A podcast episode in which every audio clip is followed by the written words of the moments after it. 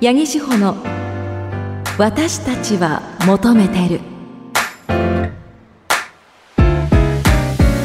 こんばんは。セクシーボイスなラジオ DJ ナレーターの八木志保です。始まりました。八木志保の私たちは求めてる。この番組は私セクシーボイスなラジオ DJ ナレーターの八木志保が女性が発信する大人の性と愛をテーマに性を時に真面目に時に砕けて話す真の教養番組です放送の時にはちょっと前結構前の話題になっているかもしれませんが韓国人 DJ のソーダさんが大阪のフェスで性被害に遭ったというニュース大々的に取り上げられていましたよね。あのー、この時まあソーダさんがすごくこう露出の高い露出度の高い服装を着ていたので、まあ、だから被害に遭ったんじゃないかっていうね彼女を責める声も一部上がっていましたけれども、まあ、それに関してもいろいろな世論の声があったと思うんですが、まあ、私はもう本当に露出度の高い服装だからといって触っていいわけではないというねことを本当に強く言いたいなっていうふうに思っていて。私も本当にその10代20歳前後の時とかあとまあここ数年ですけれど自分の体のラインを強調するような服を着るのが好きなんですね。まあ、こう自分の着たい服自分の似合う服を楽しみたいファッションを楽しみたいっていうのがあるんですけど、まあ、それで、まあ、そういう写真とかもたまにあげるしそれこそ CBC ラジオ夏祭りでもバニーガールの格好しましたけれどももうだからといってあのもちろん触っていいわけじゃないじゃないですか。CBC ラジオ夏祭りではまあね、本当にこう皆様すごく紳士的なので何か被害に遭うってことはね一切なかった。本当に。ねちゃんと大人。CBC ラジオリスナーの皆さんはちゃんとね大人だなっていう感じがありましたけどそれこそまあセクシーボイスって言っていたりとかするのも、まあ、自分の声の特徴を分かりやすく一言で言ってるだけなんですが、まあ、以前、まあ、こういう番組やってるからだからなのか分かんないですけど、まあ、セクハラめいたコメントいくつか来たことがあってそれに対してあのそういったあの言い方コメントセクハラめいたコメントはやめてくださいっていうふうに、まあ、直接注意することは私は SNS 上ではあるんですけれども、まあ、そうするとまあ、怒りの返信がね 来ることもあるわけですよ。でそれがなんかそっちがなんかセクシーとか言って露出の高い服とか着てるのにそっちが誘発してるんじゃないかみたいなことを言ってきてまさにこの露出度の高い服を着ているから触ってもいいと思っている人と同じ発想だなっていうふうに私もすっごい感じているんですよ日々。だから本当ねそれは違うだろっていうじゃあ海水浴場で水着の人、まあ、男女関係なく露出度高いですけど知らない人勝手に触っていいかってそれは違うし性犯罪ですからね。でこういうことを言う時に本当考えてほしいのはこう自分の奥さんとかお母さんとか娘さんがそう同じようなことをしてされた時どういう気持ちになるかっていうことを身近な人に置き換えて考えてほしいんですよ。そのまあ、露出度は高い服を着ていたから触ってもいいんだっていう人って所詮人事だからそういうこと言うかなと思うんですけどもし身近な人が同じような被害に遭ったらどういう気持ちになるのかでそれがまあ想像できないんだったらもう考えることをね本当にこうやめないでほしいなっていうふうにこうバッと決めつけないで考えてほしいなっていうふうに思います。まあ、本当に私はこの質の高い服を着ているからといってそれはファッションだし楽しんでいるだけであってね触っていいわけではない。どんなものにもルールはある。犯罪は犯罪です。この番組では皆さんからのメッセージお待ちしています。番組へのご意見ご感想何でも結構です。ポッドキャストで聞いている皆さんもぜひメッセージ送ってくださいね。今までメッセージ送ったことがないという方も送っていただきたい。メッセージを読まれた方全員に番組特製ステッカープレゼントします。メッセージは CBC ラジオ八木志保の私たちは求めているのホームページにアクセスして番組メールフォームからお送りください。それでは CBC ラジオ八木志保の私たちは求めてる。この後10時30分までお付き合いください。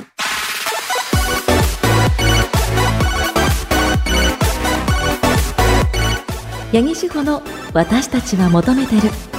明日から自分らしい私たちに。志保のお悩み相談室。このコーナーはスマホでピルの相談診察処方を受けられるスマルナの提供でお送りします。志保のお悩み相談室リスナーの皆さんからの女性の体や性に関する相談ごとに私八木志保が正面から向き合うコーナーです。女性からはもちろん男性からの奥様や娘さんに関する相談も募集しています。今週は栃木県ひものちゃん。いつもありがとうございます。最近とあることから異性と出かけることがありました。こちらは1ミリも恋愛対象には持っていないので気にしなかったんですがもし相手の方にパートナーがいて後にうちの人とどんな関係なんですか？などと DM が来たらどうしようと考えてしまいました。今回は直接聞きましたがもし気になる異性ができた場合やはり直接聞いて確認するしかない感じなんでしょうかね。今回は恋愛感情は一切ないのですんなり聞けましたがもし気になるお相手の場合聞けるかしら。万が一嘘をつかれていたらどうしようとか思ってしまいました。いやまず女性が男性と出かける場合恋愛感情がない時は多々あると思うんですが、えー、日本の男性の場合、えー、恋愛感情があると思い込んでしまうことが多いそうですよ。あの私は本当にこう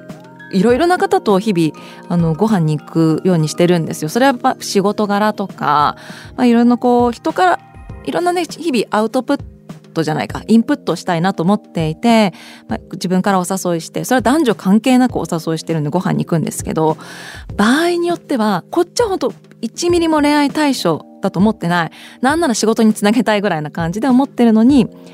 そういう感じに勘違いされてご飯誘ってただけで勘違いしてくる人が本当にいて本当に困る。女性が男性を誘うのは恋愛対象だけじゃないってことは本当に一つ言いたいんですがこれをひものちゃんがすごい素晴らしいのは直接聞いたと。あの相手にパートナーがいるのか。あのねそれは本当に素晴らしいなというふうに思います。で聞くことによってあそうなんだって言ったら多分こっちも恋愛対象じゃないよ感情がないよっていうのも伝わるだろうしね。よっぽど鈍くなければ。まあ、言い方によるのかなっていう感じですね。で、ここからが相談ですね。相手、気になる異性ができた場合、ああの、恋愛感情があった場合ですね。パートナーがいるかどうか聞けるか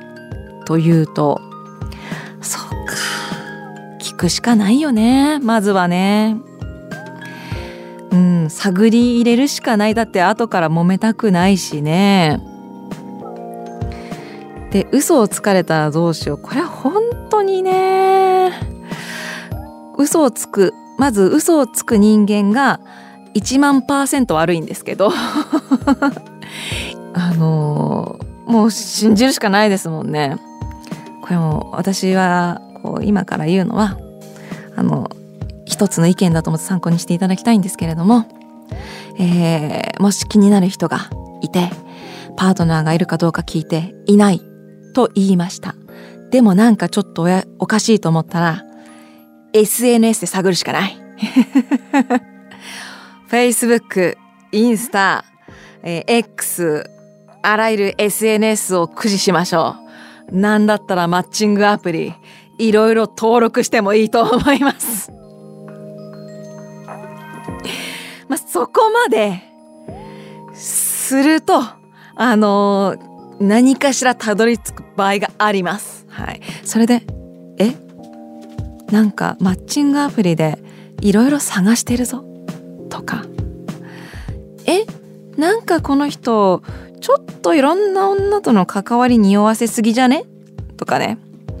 ありますんで、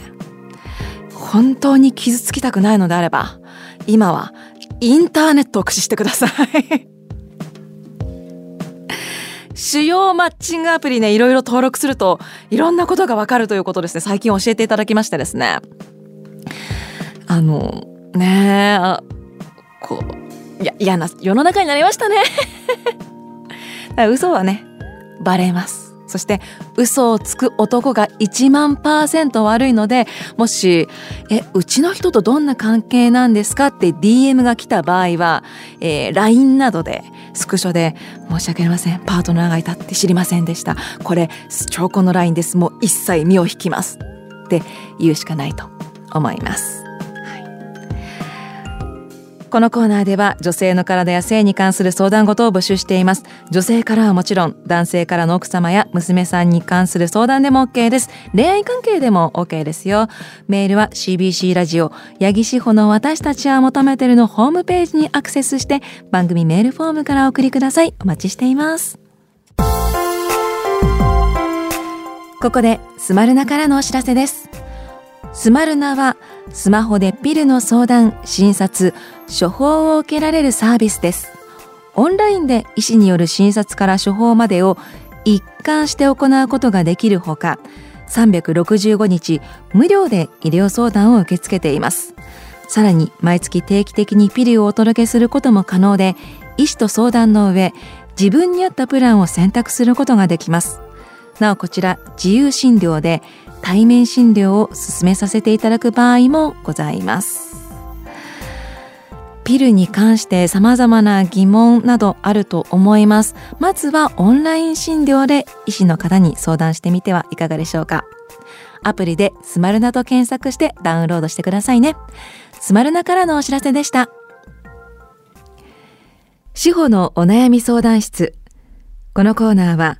スマホでピルの相談診察、処方を受けられるスマルナの提供でお送りしました。八木志保の私たちは求めてる。本。このコーナーでは私八木志保がストレートにおすすめの本。を紹介していく企画となっています。本日紹介する本はこちら射精責任。望まない妊娠はセックスをするから起きるのではない。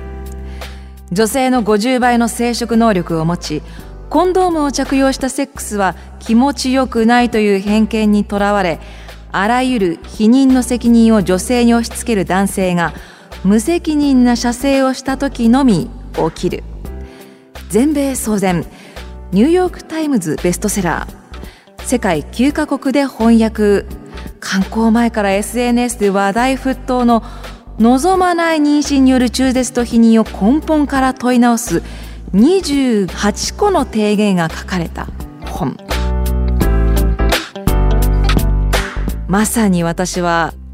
SNS で話題になっているのを知って購入して読みました。この本はですねアメリカ人の起業家ブロガーでありアメリカでとても有名な子育てブログを執筆されているガブリエル・ブレアさんという方がね書いた本です。この方は6人のお子さんがいる、まあ、ママということなんですね。あのー、まああらすじと言いますかね。あらすじじゃないか。物語じゃないからね、まあ、先ほど概要を説明した通りこう望まない妊娠中絶について、まあ、正面から説いている本なんですが私はそのずっとこう日本というのは中絶というものに対して議論を公にしてきていないなって思っていたんですよ。それこそアフターピルオンライン処方とかできるようになったねスマルナさんとかもやってますけれどもなったとか、まあ、経口、まあね、飲む中絶薬とか、まあ、いろいろ議論されるようになりましたけれども中絶そのものについて本当に今まで取り上げてこなかったと思うんですが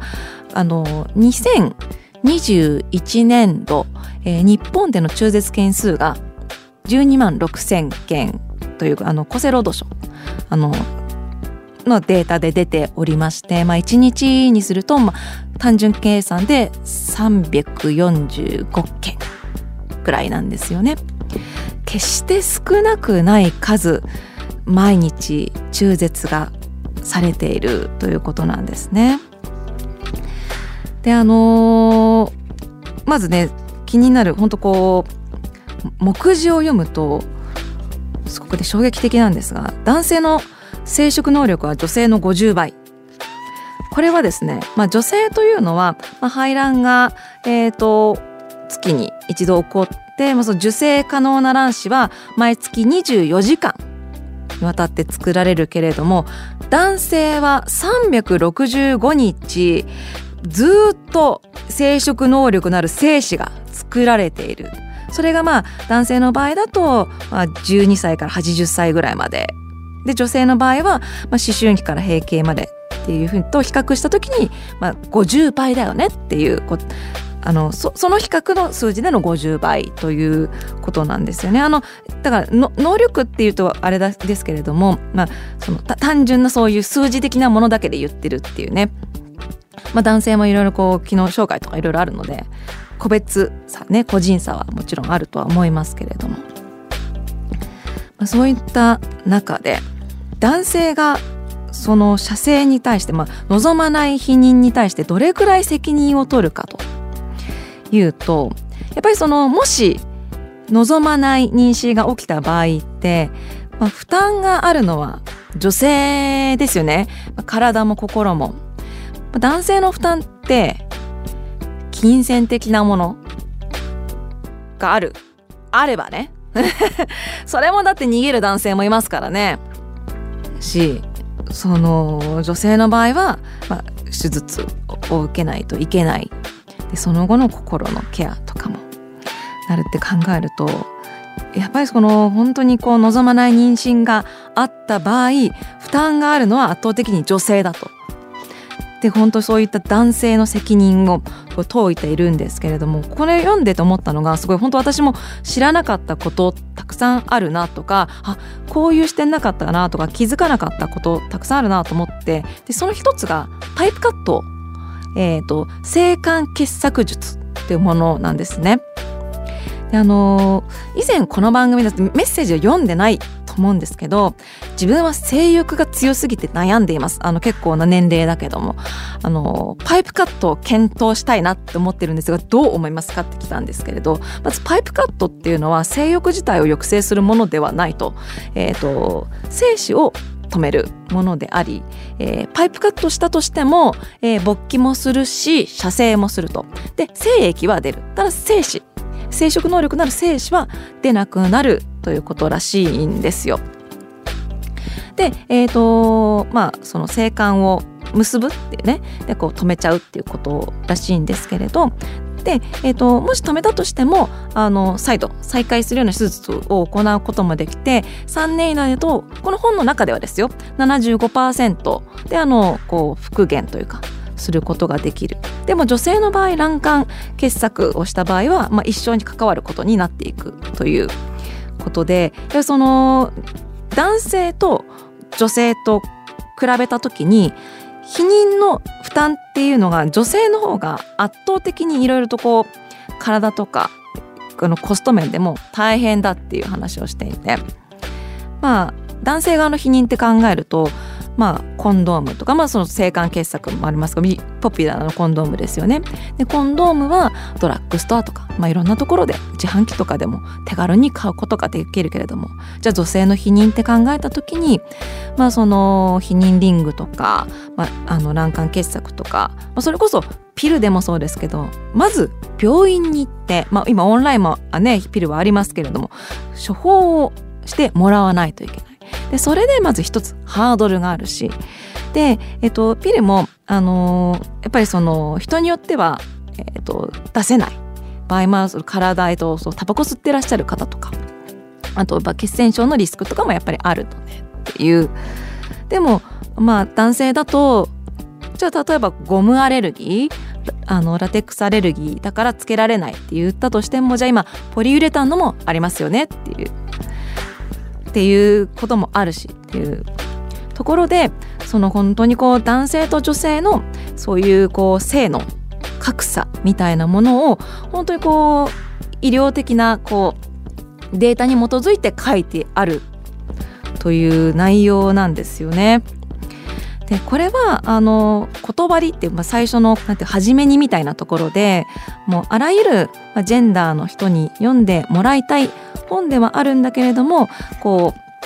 う、まあ、異性愛者の視点から書かれているし、まあ、異性とこうセックスをして、まあ、妊娠する可能性のあるような関係のある人に、まあ、ぜひ読んでほしいっていうふうには書かれているんですがやっぱりねこれは男性に読んでほしいなっていうふうに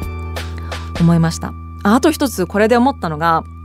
セックスの最優先事項と目的は男性の喜びだと社会が教えているこれ私日本だけかなと思ったらアメリカもそうなんだと思っていて。まあアメリカの一般的な性教育ではまあ女性の生殖とかについてあの生殖器とかについて学ぶことはあるけれども女性のオーガズムの期間について学ぶことはないと。あそうかも。でも男性はペニスについて学ぶこともあるしでそのペニスのに関係する快感について学ぶこともあるとそういった部分でもセックスの快楽っていうのは男性が強いっていうふうになんとなく刷り込まれているっていうのをあそうかもっていうふうに思ったんですよね。あのまあ、中絶望まない妊娠とか中絶とかって縁どいこととか、まあ、男性とか特にねあのもしそうだったとしてもなんかこういう望まない妊娠中絶について考えることがなんか今後の日本のそれこそ家族計画とか恋愛とか人間のコミュニケーションとかにつながる大事な要素になるんじゃないかなと思って今回この本を紹介させていただきました。ということで今回紹介した本はガブリエル・ブレア著写生責任でした八木志保の私たちは求めてるメッセージ送ってくれないの？みんなの初体験このコーナーは皆さんの初体験を募集する企画です。何の初体験かは、自由。いわゆるな初体験の思い出でも構いませんし、最近初めて経験したどんな初体験でも？OK です。りょうすけさん、神奈川県の方。僕はこの前初めてワンナイトラブを経験しました。しかも女性から声をかけられました行きつけのジャズバーで一人で飲んでいた時のこと隣に座っていた1歳年下の女性と話が弾みその流れで気づけばホテルでセックスをしていました。最初はお金目的ではないか性病は大丈夫かと不安になっていましたが彼女は破局直後で心が沈んでいた模様。今はお互いセフレという関係になりました。志保さんはこういう時連絡は途絶えるべきでしょうか？アドバイスくださいということですが。まあ涼介さん20代男性ですけどね。あのお互いのね、あのー、環境楽しんでいるならいいんじゃないですか？っていうことと、えー、射精責任の流れからこれを言うと あれですが本当に射精責任ですよ。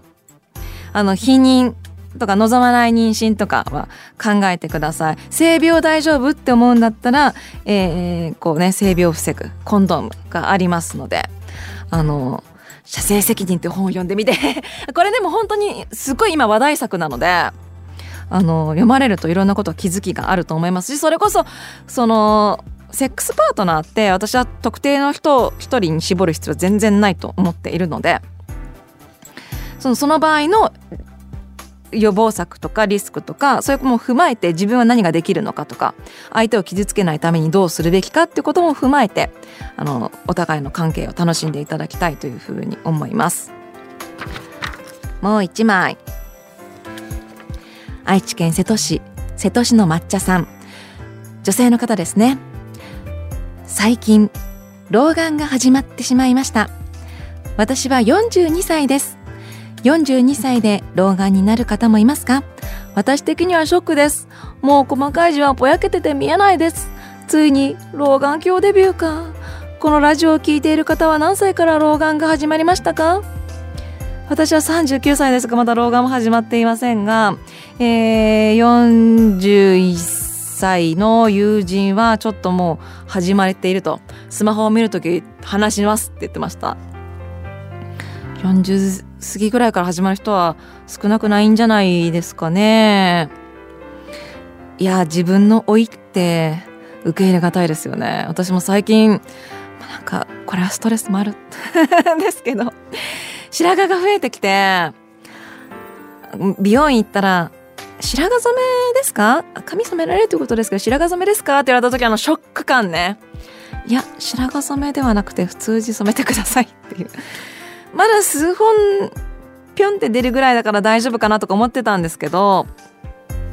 でも受け入れていくしかないんですよそうやってね。ネタにしながらね。ということで皆さんからの初体験は24時間お待ちしております。メッセージは CBC ラジオ八木志保の私たちは求めているのホームページにアクセスして番組メールフォームからお送りください。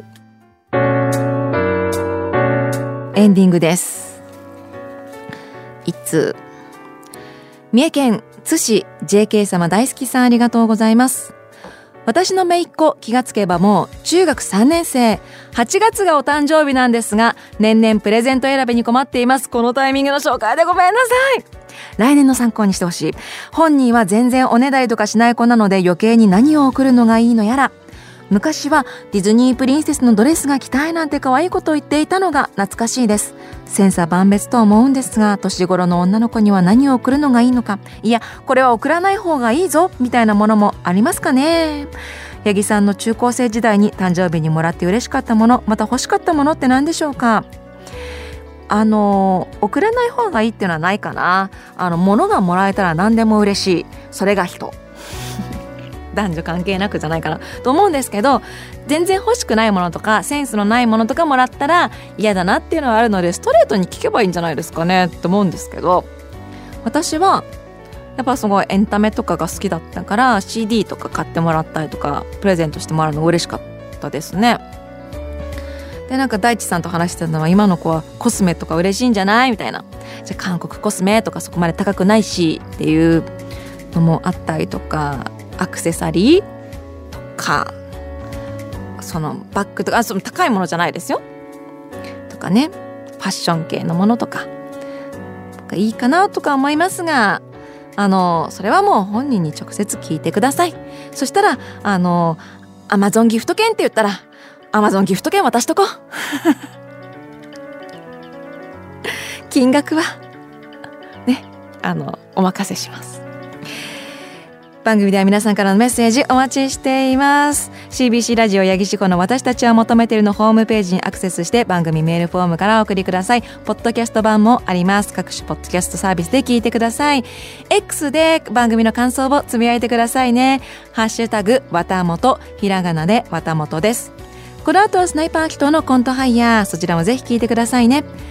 ここまでのお相手はセクシーボイスのラジオ DJ ナレーターの八木志保でした。次の夜まで See you!